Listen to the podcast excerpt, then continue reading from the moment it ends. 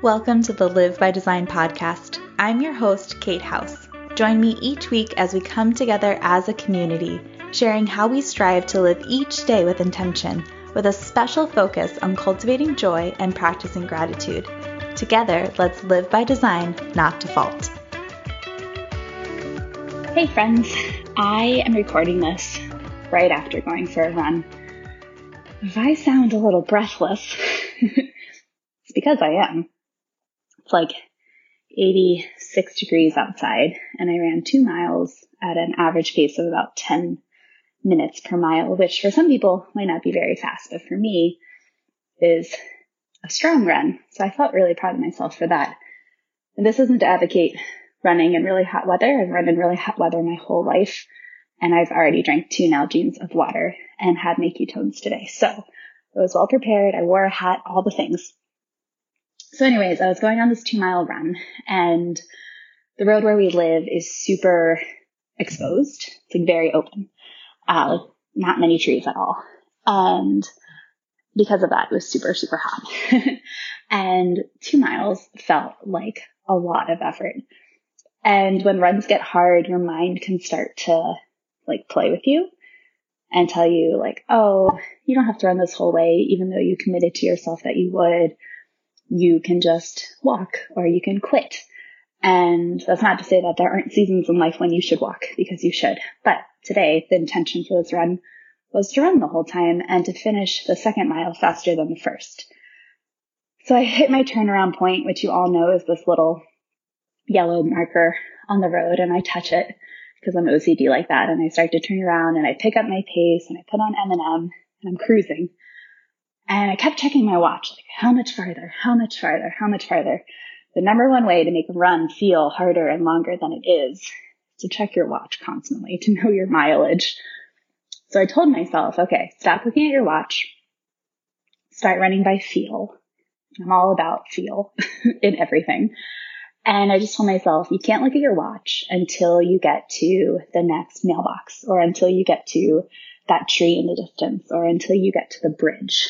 And then during the space between checking my watch much less regularly, I was able to just enjoy the run and just be in the moment and work on my mental toughness of showing up and doing the thing that I told myself I would do, even though it was really hard and really, really hot. but I just kept going. And when I started looking ahead to the mailboxes and started looking ahead to the trees, it shifted my perspective. And that just got me thinking about life and how sometimes we can get bogged down in the moment we're in when it's hard. And in that way, as it relates to running, you know, you're looking straight down at your feet and you're just kind of shuffling along. And yeah, you're still moving forward, but it's not super enjoyable and you're not really experiencing the run and the space around you. And in my case, the beauty of the nature that I live in.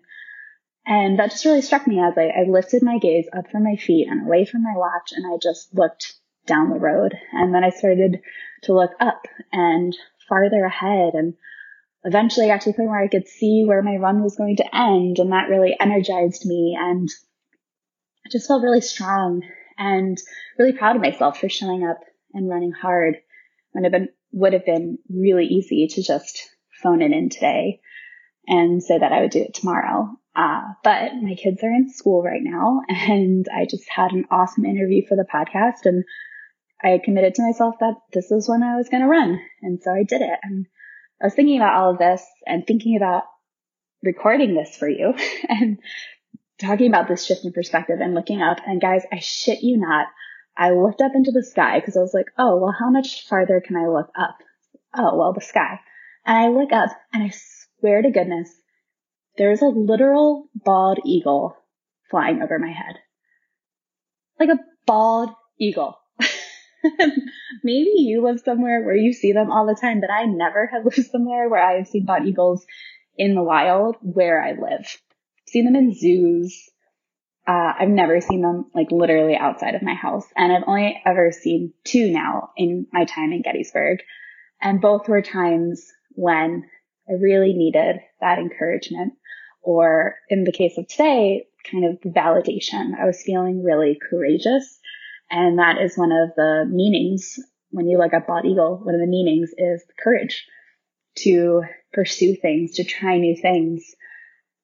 Oh, and it was just so cool.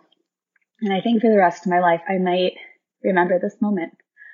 And I just wanted to share that with you that when things are hard and life is hard, like it can be, maybe even right now for you, because I know that's the season that I'm in right now, and you're trudging along and you're looking at your feet and you're just wondering, why am I doing this? Why do I keep showing up doing the thing that is hard?